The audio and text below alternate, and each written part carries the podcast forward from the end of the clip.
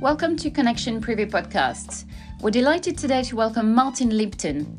Martin has been a journalist since 1988 and is now in his 23rd year working for a national newspaper. He was previously chief sport reporter at the Daily Mail and spent 12 years as chief football writer on the Daily Mirror. Martin joined The Sun as deputy sports editor in 2014, but is now chief sport reporter, a role he has filled for over two years. He's a regular broadcaster on both television and radio, including the front page paper review of the BBC News Channel. Martin is also a fantastic author. Hi, Martin. Thank you very much for joining us today. That's a pleasure. It really is. Looking oh, forward to it. I'm I'm thrilled. Um, I've got to say I'm not going to be on my own today. I've got a co-host. Uh, Paul is just going to be asking quite a few questions um, I think he was yeah he was curious to to get to know you a bit better. So uh, lots of questions from us both. But thanks thanks thanks very much. So how are you coping at the moment?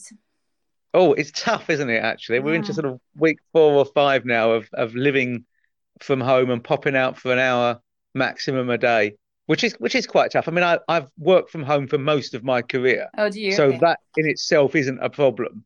Yeah, uh, yeah. And apart from uh, a three-year gap between 2014 and 17, I've basically worked from home since 2002. Yeah. Um, so I can cope with that. It's part of my normal uh, routine, albeit without the travel that I used to do a lot. And I was popping in and out of, of Europe. I had plans this summer to spend three weeks in Germany, ah. uh, a bit oh, of time no. in Russia, and then go to Tokyo for three and a half weeks. So that's somewhat uh, out of the window. Oh, bless. Um, but the work side of it is just finding a way of, of of doing it whilst you know I've got a house full of, of you know of two kids at ten and fourteen. Yes, my wife's working from home as well. Um, thankfully, we've got a big enough downstairs kitchen area where we can all work together. Yeah. Um, and we've got the dog to look after, which is probably the hardest part of all. yeah, fair enough. uh, hi, Martin. Uh, just a quick one. Have you got um, so have you got quite a decent studio set up at home or or an office? Because I I hear you a lot on the radio and um, seems to work quite well. Um, I had an office and then my daughter commandeered it. uh, so I'm actually working from the kitchen. Um, one of the things that my career has been covering sport worldwide. Yes. Which means working in stadiums with 70, 80, 100,000 people screaming mm-hmm. and working live. I've learned to block out the sound. I don't hear extraneous noise when I'm working.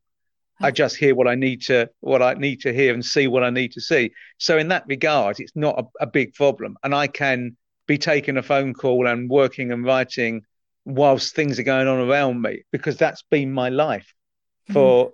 most of my career. I've been able to just find a way of of concentrating on what's important and com- compartmentalizing in the moment what I need to do.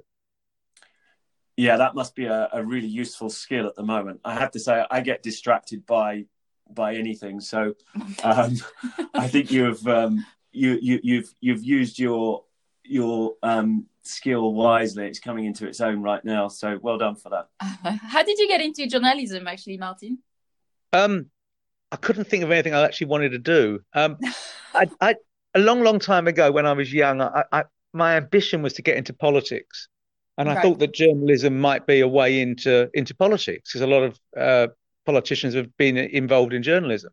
Mm-hmm. And I was initially a news journalist. I was working um, for four years up in Yorkshire, uh, doing court and council reporting during right. the week, and then doing sport at weekends. Right. Uh, but news journalism is pretty hard, and the court and council stuff is doable. It's the hardest part of the job is knocking on doors of people who've been bereaved and asking for pictures of their dead kids and things like that. And to keep doing that, because it's part of the job, you have to lose some of your humanity. You can't take it seriously because otherwise you wouldn't do it because you're intruding on on such private grief. And after a while, I thought, you know what? I've got two options here. Either I keep doing this and basically don't take people's tragedies seriously. Yeah. Or I do sport, which is basically frivolous and harmless, and pretend it matters.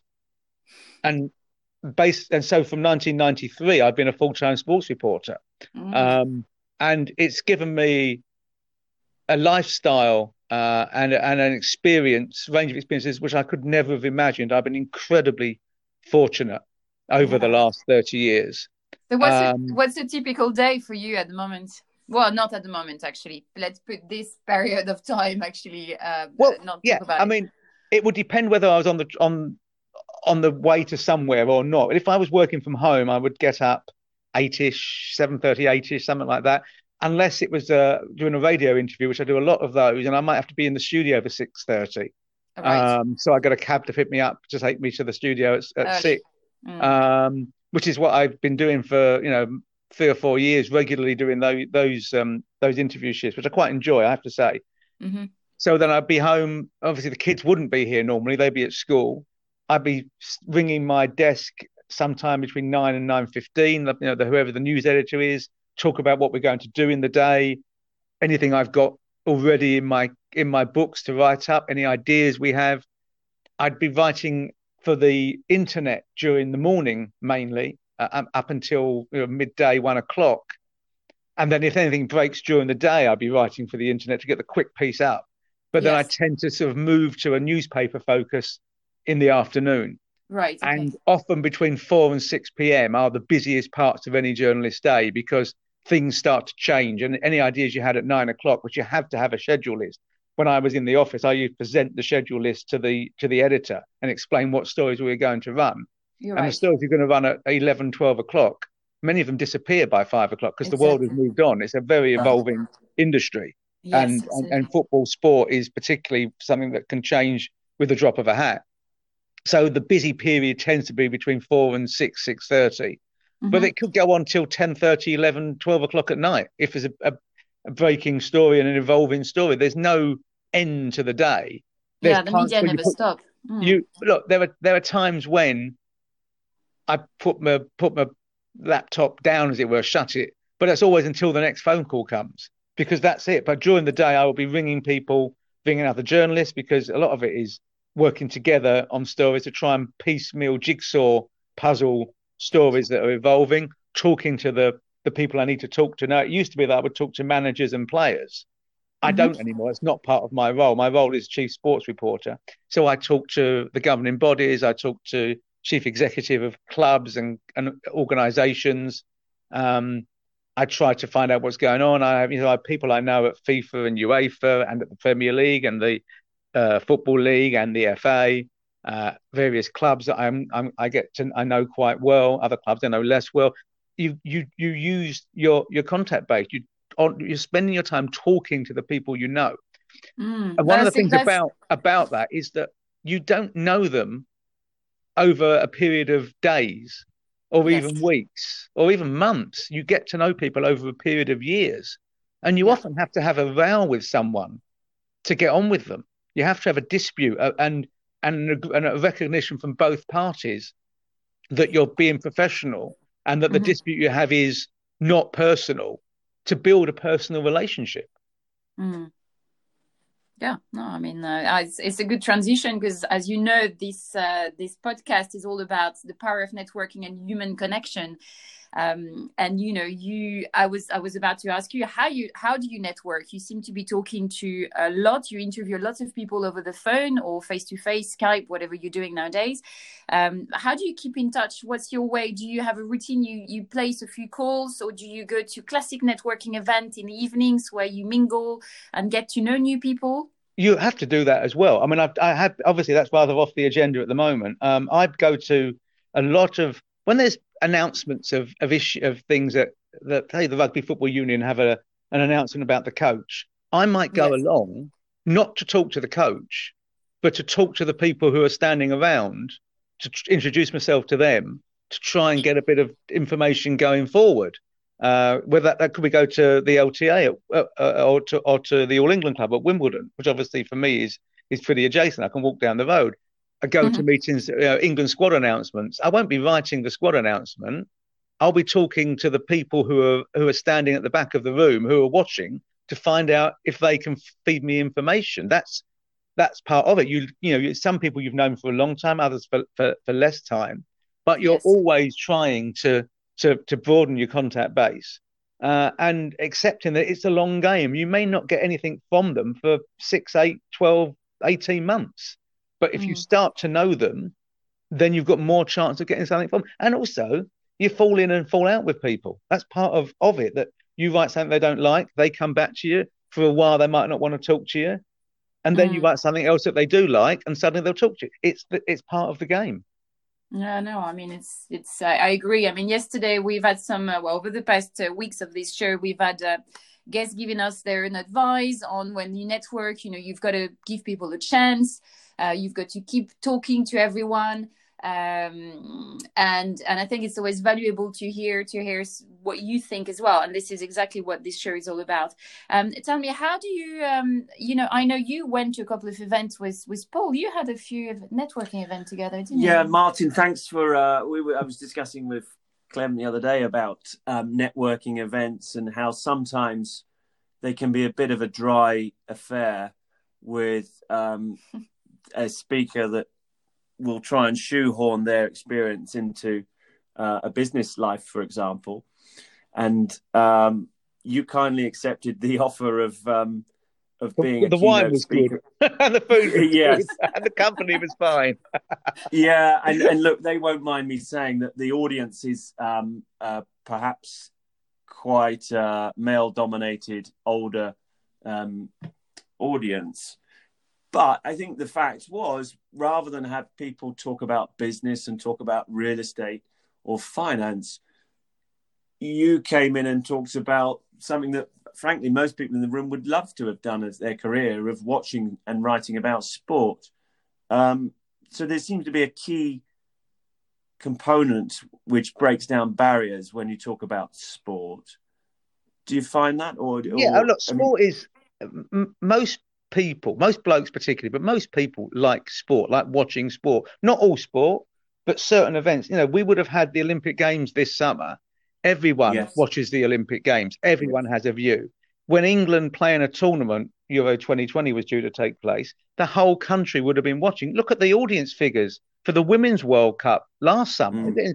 13, 14, 15 million in the BB on the BBC watching England women's football. And it was brilliant. I was out there for the month and it was fantastic and I really enjoyed it. And again, I got to know some new people, journalists, uh, administrators, players I didn't really know before, and that was great because it's given me another range of contacts and a and a whole new sort of slate of people I can go to who I didn't know.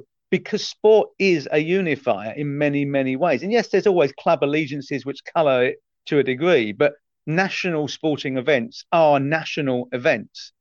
Yes. We would have had, you know, if England had done, do well in the Euros next summer now, but whenever it is, and get to the semi final mm. and final, there'll be 30 million people watching the game. That's half the country. Mm. And if you take out mm. Scotland, it's you know three quarters of the country. And um, yes. um, because it is something that everyone can talk about, it will be the conversation in the bars, in the offices. If we get back to working in in offices, in the shops, everyone, the flags will be out. It is a national moment and I'm very privileged that I'm sort of part of that moment and have been for for the best part of thirty years. Yes. Do, do you um? One thing I was wanting to ask is when you are at these events with to to Clem and I are quite famous people. Does that make you nervous at all? Do you you have to mingle with some quite high profile names? How do you overcome that sort of hurdle? it's just something you do. I was really privileged. Um, a couple of months ago, I was at the Laureus Sports Awards in Berlin, which was one of the last big events before the, the shutdown. And I went into a room in Berlin, and it was like all of my childhood memories being brought uh-huh. to life in front of me. So that's Mark Spitz, that's Franz yeah. Klammer, that's Michael Johnson, that's Chris Hoy, that's Nadia Comaneci. It was it was this Steve Waugh. Who's it was who? just incredible. And I worked, went around the room just talking Ed Moses and all these great athletes from a variety of sports that I've, Daley Thompson, who I've been, I watched as a kid. I remember yes. being in awe of what they did. And they're sitting in the mm-hmm. room waiting for me to come and talk to them. And it was just fantastic. I really loved it. But more often than not, I'm going to meet people whom I've known for a long time. You know, David Beckham, I remember when he was 1920. We've known each other for over 25 years. The same with, you know, the Neville brothers and, and other mm. sports people. Sol Campbell, I've known since he was 17. You yes. you get so they're not names. You know, Frank Lampard I've known for over 20 years. They are people I know and we we've had a relationship. You know, they may not have liked me, but they've known me mm. and they've talked to me and we're on first name terms because I'd we be, always have gladly, been. I'd be gladly coming to your next dinner party, Martin. you don't want to, you don't want to cross the line, do you? That's there. the thing. I'll bring the wine, absolutely, to entertain. Some pretty big names there. Um, and, and along these lines, so I guess you've known all of these uh, fantastic uh, players around the world. They've, they, you've perhaps got their uh, phone number on your on your cell phone. Um, amongst all of these guests, what was the most fascinating interview you've ever given and the, the best piece of uh, article that you've delivered and you're still very proud of today? The best interview I ever did was because it was so unexpected. It was a player who never did anything. It was a, a, a chap called Mohamed Konjić who played for Coventry. And this was, mm-hmm. he made his debut, about 20 years ago. And he comes out and I just said, look, let's have a chat, see if he wants to talk. This new kid who played centre half wasn't very good, but it's a new name. And I said to him, hello, Mohammed, but can you just tell us your story? And he says, yes. Um, so I was, I, I was in my, uh, my home in, uh, in Bosnia and the Serbs came and they shot all of my family and I cowered away and I hid away in a, in a bunker to try and stay safe. And the, the only option you had to survive was to drink. And I drank and mm. I drank and I drank blimey, said, that's a bit, yes. And then, um, so me and my friend, um, we decided we would try to, to get out. So there was a car, we managed to get a car and we tried to drive across the mountains. Uh, and it was a bad road and we, I missed the road and we went down the mountain and, and my friend died. But, but, blimey, I said, yeah. so I got to, to Switzerland and I was playing in, in Switzerland and, um, the other player said, "What's wrong with you? You're a, you're a big man and you should be strong. And but when you jump, you're so there's no power. You you can't. You know, you the defend the, the attackers are too strong for you. And why is that? And he said, I had to tell them that both my arms were still broken. Oh no! and it's like, really? And this is absolute matter of fact interview out of nowhere, and it it will always live with me because it was one yes. of the most remarkable things I've I've ever heard from someone. And I'll mm. never I never want to forget it because it reminded me that behind all the money and the stardom and everything else are human beings, many of whom make enormous sacrifices to achieve even modest careers. Um, mm. And that was just one of those things that I, I said, I'll, I'll, never forget it. And I've spoken to lots no, of I mean... big names. I've had, you know, I've had massive vows with England managers. It's what you do. Um, I've had issues. You know, I used to. There was a period at, uh, when Mourinho was at Chelsea where he wouldn't do the press conference unless I sat in the specific chair next to him. It was this bonkers thing where I mm. I had to sit in this chair. And it was it lasted for about two years. It was really strange. And then they moved the venue, and I didn't have to sit in the chair anymore. But it was so, so there are odd things that take place in you know that you remember. But the Konjić interview, without question, was the most eye-opening thing I've ever done. Oh, so how do you keep sane? Well, because I guess you've got to deal with the upside down of, of various um, uh, player coaches and all the people you're interviewing. Um, you are speaking to so many people on a day-to-day basis. What's your what's your secret of um, keeping safe and sane and, and mindfulness? I guess. Well, it is only sport. That's the one thing you can always remind yourself is you know if the if the biggest problem is the England manager doesn't like you, well, so be it. You know, it's not going to kill me. Um, if it and if it does, I've got a hell of a story. So, what's the what's the worst true. thing that can happen if you've got a row with a manager? He hits you. That's yeah. the best thing that can happen because he's yes. then indebted to you forever if you don't write about it, and if you do write about it, he's sacked. So it's like you can't lose. Uh, put it in, in perspective. You just put it in perspective. Um, I've got. I come home, and I've got. Uh, yes. you know, now, thankfully, a wife and, and two kids. That's the most yes. important thing. That the what work allows me to have the life I lead. I don't want to be defined by the job I do or by work, even though I put my full endeavor into it. And you know, the accusation and criticism is that I don't switch off enough, and I'll accept that. But that's the, the nature of the of the job I've chosen to do. But the mm-hmm. important mm-hmm. things are the things that matter. You know, me being able to cook the roast dinner on a Sunday is really important. You know, me being able to go to the park with the kids is really important. Me being able to, I, mean, I, I don't buy a paper when I'm on holiday because I just want to have two weeks with no newspapers because my life is spent reading newspapers. Making sure that when we do things, we have, you know, we, we spend days out, which are event days when we can. And well, even if it's only going to, you know, the Surrey Hills and walking for three hours around around there and, and, and you know, taking photos of my daughter running away from the cows, whatever it might be. It's about being able to strike the balance between work and and life, and you've got to do that. If you don't, you're you end up in a in a, a desiccated hulk of a human being, and I never want to be that. Mm. No, I quite agree, and I think um, especially at this moment, Martin, with the continued lockdown and restrictions of of movement, how are you staying healthy both physically and mentally? Um, well, I'm getting out only, only for an hour a day. Um, yesterday, no, day before yesterday, it was a run with Emma, uh, who just ran me into the ground, absolutely destroyed me, which is brilliant. She's she's pretty fit, and I've I've definitely lost a bit of condition over the last few weeks. Now was struggling anyhow. Then I had uh, a form of the virus or a virus. I don't know which one it was, but I suspect it was the mm. a version of of, of um, COVID nineteen, which was relatively mild, but it's certainly taken its toll on my um, my breathing capacity. Actually, I feel like I haven't got the same uh, amount of air in my lungs that I had before, and I'm getting a bit. Really? So it's, it's minor, and I've been lucky, but it's great fun mm. to run. But often I just go down to the to the field with with Ollie, who's ten, kick a ball around, get the dog to chase the ball. Um, I've got a couple of football exercises. Ollie's a massive football fan and, and player, loves it, and he's pretty. He's a far better player already than I'll ever be.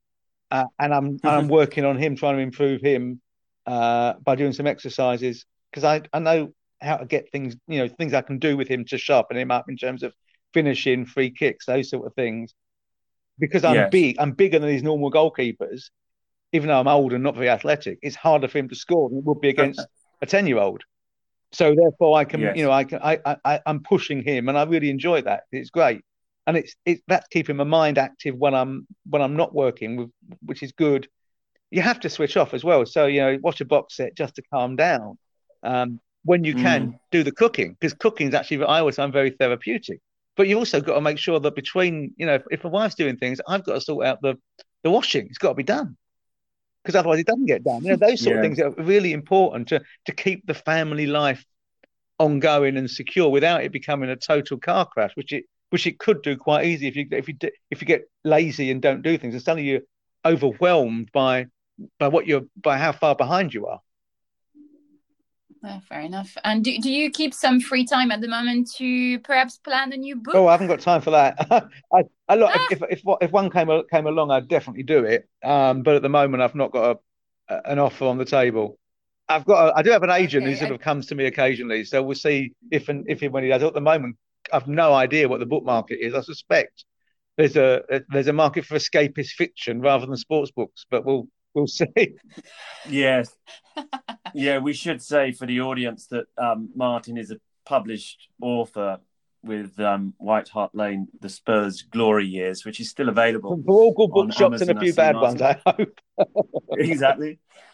Um, along a similar theme, are you reading anything at the moment? I'm reading a lot, um, but fiction, I have to say. Um, just going through books on the Kindle. I've always, I, I love Kindle because you can just take 10 books and it doesn't weigh anything, yes. um, which is great. So I just, but they're just escapist fiction. I've read, I've got a couple of football books I need to read because I'm on the the judging panel for the football book of the year, so I've got a couple of them I need to get through, um, which okay. is which is quite fun as well. But at, at, at times like this, you want to just a bit of a break, bit of yeah. light relief by yeah. the sounds of it.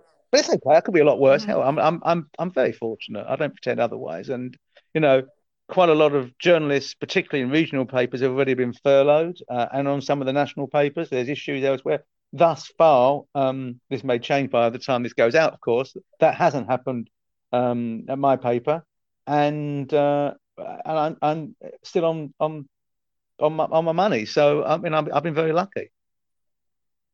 no, it's good. What's a, a, quick one actually about that? As you know, I run a, a PR company as well. What's your, in a few words, because I know we could we can talk about it for hours, but um, the landscape of the media. Do you think there's going to be a massive change on the when this? Is? I think there'll be fewer journalists employed.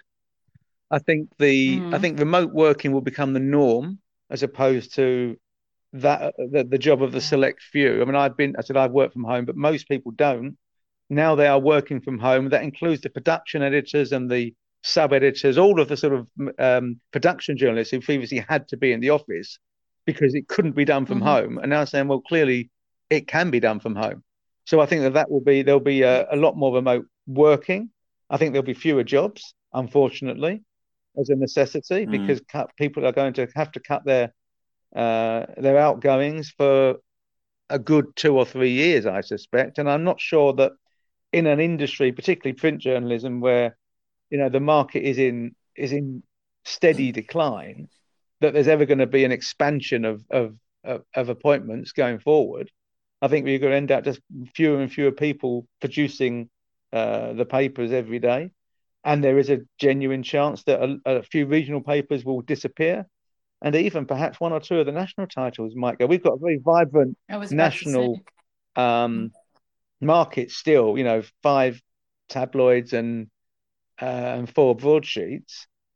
I'm not convinced that all of them will come out of this. They may not go down in the immediate six months, but in 18 months' time, I'll be surprised if all of those titles still exist. And I hope they do because these are good people working really hard um, and great journalists. But I, I do fear that there will be some casualties. Yes. Yeah, it's very, uh, it's very difficult time, isn't it? Oh dear. Well, we'll see how we all get out of it. Um, one but not least, do you have any advice about networking that you would like to share before we close I, I think podcast? You've always got to be willing to meet new people and not be worried about what they think about you because you don't know what they're going to think. You've got to move beyond your comfort zone as well. Go into areas where you don't know them. You may not know. And I, have been doing interviews uh, for some of the Olympic sports, and my opening line is, "Look, I'm going to ask you a stupid, some stupid questions because I genuinely don't know the don't don't know, but I've got to ask the question." Yes. And if you're upfront and honest, I think people accept that rather than you trying to blag your way and bluff and pretend you know something when it's clear that you don't. Mm-hmm. So be upfront about about your limitations because if you are, then you they'll you'll find out because most people actually want to help. If they can help you, they will because most people are decent decent people and actually recognize that there's nothing to lose by being nice, by being helpful.